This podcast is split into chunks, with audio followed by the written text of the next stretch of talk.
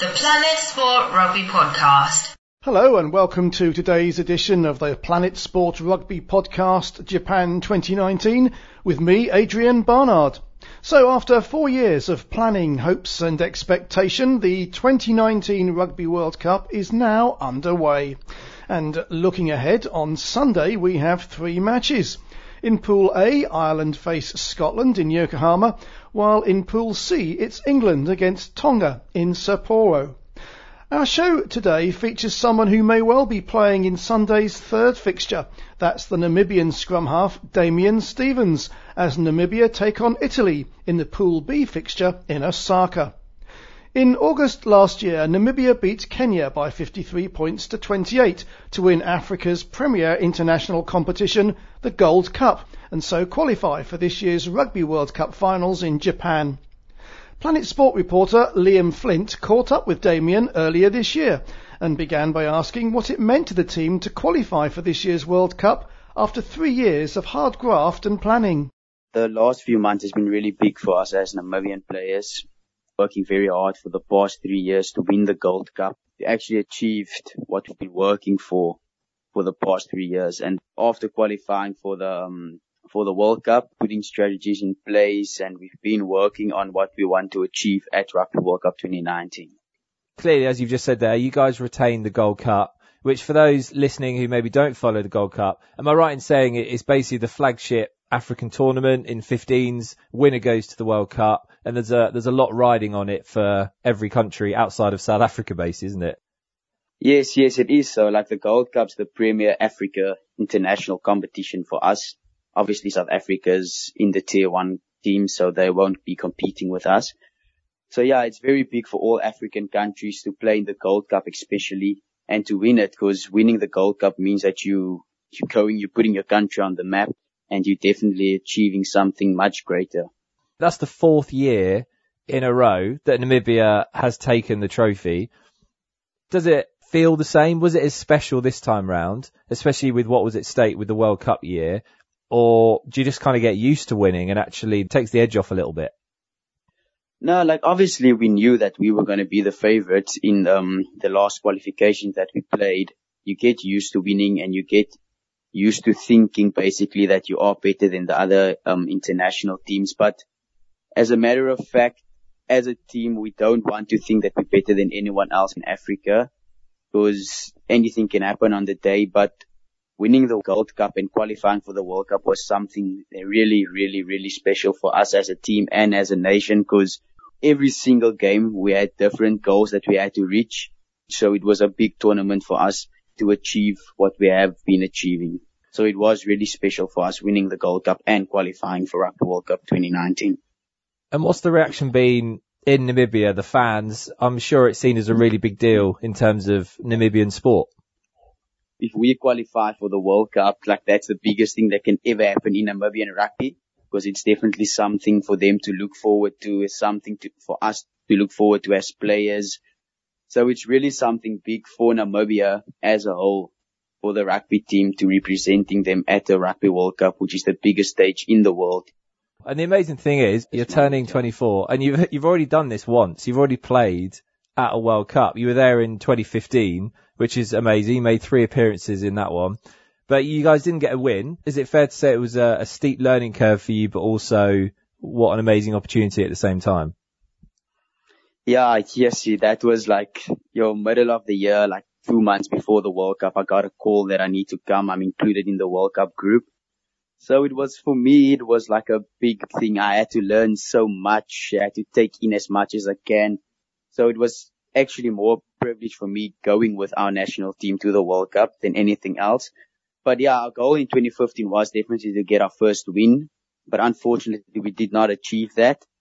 But we got our first points. So Namibia has grown. We got our first points at Rugby World Cup. So definitely going into this year, we definitely want to get our first win and maybe our second win as well within this World Cup. And I'm sure that we can achieve it, because we've been working hard for this opportunity for the last 3 years. Yeah, you've already started answering my next question there. Well, I was going to say, so what is different about this time round, in that I'm sure everyone is right to expect more from Namibia, and like you say, you want to get that first win, Is that what's going to be different? There's going to be higher intensity. You're not going to come away empty-handed kind of thing. I think what's going to be different, we've been working with the same management. We've had we've had a core group of players that has been playing together. We have all our, the management has upgraded. There's different stuff in place. Like everything's been on a higher level ever since 2015. So yeah. You know, when you look at the teams that you're in with, even your group, you're in with some insane teams. How do you kind of process the mentality of rocking up to a world tournament? No one expects you to go far, but you as a player, obviously for your pride in your national team, you want to change that and defy the odds. Is it hard to go into it full of belief and confidence, thinking, you know, if we play the All Blacks, we're not going to get absolutely smashed off the park? How do you remain confident? It's always nice when no one expects anything from you.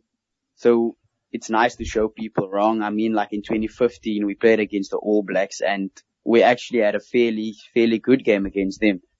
So we're playing against the All Blacks, Italy, Canada, this World Cup. So it's going to be, I won't say that we're going in the World Cup thinking that we're going to win.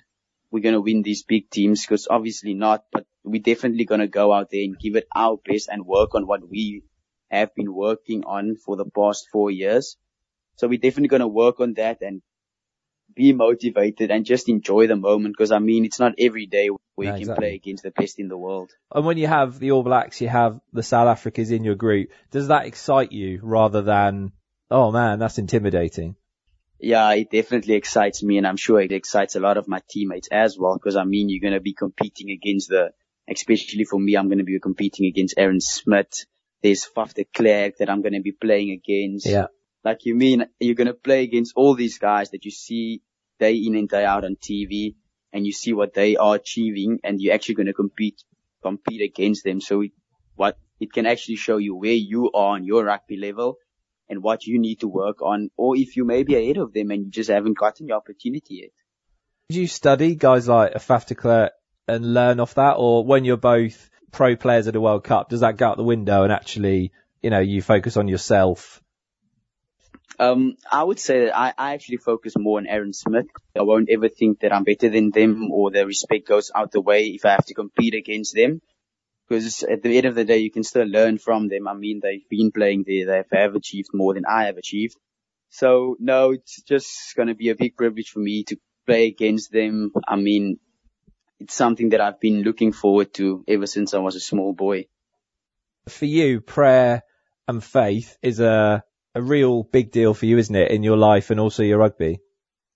Yeah, definitely. I like reading my Bible. So it's just, for me, it's just a matter of being faithful on what you need to achieve and what you need to do to achieve what you have set out for yourself. And at the end of the day, if it doesn't work, God has a better plan for you. And if he gives you the opportunity for what you've asked him for, you better take it with both hands, because that's what you have been praying for all your life. But yes, faith definitely plays a big role, because I believe with God, you can go anywhere.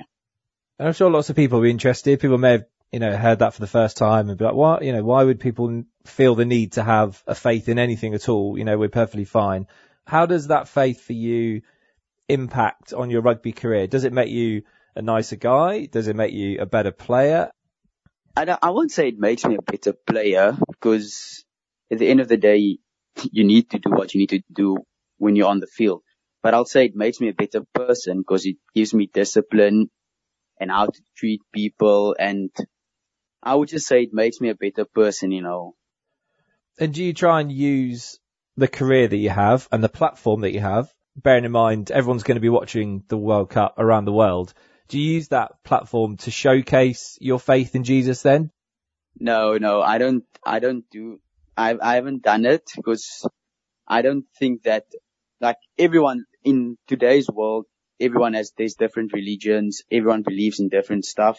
But I play with strapping on my wrist. The most important verse in the Bible for me is Hebrews 13 verse 5, which says that God will never leave you alone in whatever circumstances you are. That's what's important for me, and that I would say that's the only way that I would show that I am a Christian and that I believe in God. And then You understand? Because the world out there today is very different. Is the wristband just a reminder for you as you play? So when you see it, that encourages you? Yeah. It's just a reminder for me to like know that I'm not alone. I'm not alone on the field. God's protecting me. And yeah.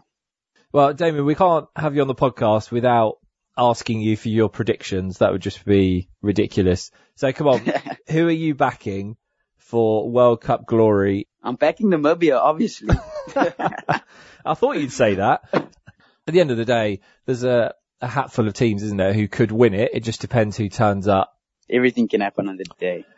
Guys, we've asked Damian to bring with him a few questions that people have sent on Instagram. We've had a few of you come in our end. So Maverick would like to know, how do you overcome the fear of tackles? Yeah. Because you're a scrum half as well, so you're a small guy. So this probably applies to you more than most. Yeah, exactly. Like growing up, you get used to the fact that it is a contact sport. But the one thing that I always tell myself is whether I'm tackling or whether I get tackled, it's either you run over the guy or you get smashed or you run past him. And the same with tackling. It's either you tackle the guy, he runs over you. So yeah, that's just how I said it in my head, because that's the only stuff that can happen whenever you go into contact with another guy. Yes. Okay. Frank, what or who has been your rugby inspiration? Growing up, my dad has always been my inspiration, because he's also achieved some rugby achievements within South Africa. And then obviously as I became more of a professional rugby player, I always looked up to Aaron Smith. So yeah, and for me it was also just a really big thing when I actually met him at Rugby World Cup 2015. We had a chat and we spoke about it, and obviously asked me where am I playing, and I spoke to him about certain stuff, and then he actually told me, like, come, let me give you my shorts and my socks. And I was like, flip, okay, let's do this. So, yeah, but I didn't act as a big fanboy, because obviously you guys are competing against each other, so you just can't be going on like that. So, yeah, I was privileged to actually get his shorts and his pair of All Black socks. That is amazing. Okay, let's finish with Kelvin. He wants to know, how mentally prepared are the team, and more importantly, yourself, for the World Cup? And this is brilliant. Taking into account that the scrum half is the drive that makes a cohesive team. Yes, that's now a good question. No, no pressure for you. So I'll firstly speak from a team point of view. Like, obviously, there's always going to be challenges, especially with African teams and stuff. There's always going to be challenges for us. As Namibia, we've overcome most of those challenges. We will be the best prepared for the World Cup that we can be, that I can promise. And for me, like, I'm a very relaxed guy, as I just explained in the tackling situation, making contact with guys. Like, for me, it's just about, we are 15 guys on the field. Even though, like, the scrum half distributes, without those other 14 guys, I can't do nothing. Like, I can't just kick the ball. I just can't pass the ball. So if all of us on the field's on the same page and we know exactly what we want to execute on the field, it makes everything so much easier for every single person within your team. So yeah, so that's why I would say there's not actually much pressure on me, because without my teammates, I can't do anything. Well, that's Namibia's scrum half Damian Stevens there, and Namibia take to the field on Sunday when they play Italy in their first Pool B game in Osaka. Now, if you'd like to listen to today's interview with Damian Stevens again, you can find it by downloading the free Planet Sport Rugby Podcast app. And you can find all of our Japan 2019 series there too, throughout the World Cup. And we'd love to hear your thoughts as the World Cup progresses. You can send us your views, comments and questions on WhatsApp. Now, the number there is +44 7707 776 790. That's +44 7707 776 790, and we look forward to hearing from you.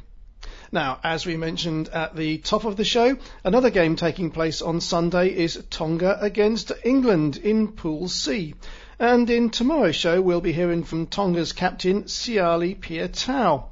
He has plenty to say on Tonga's hopes for the World Cup, So I hope you'll join me again for that. For now though, from me, Adrian Barnard, thanks very much for listening, and the Planet Sport Rugby Podcast Japan 2019 is a Passion for Sport production.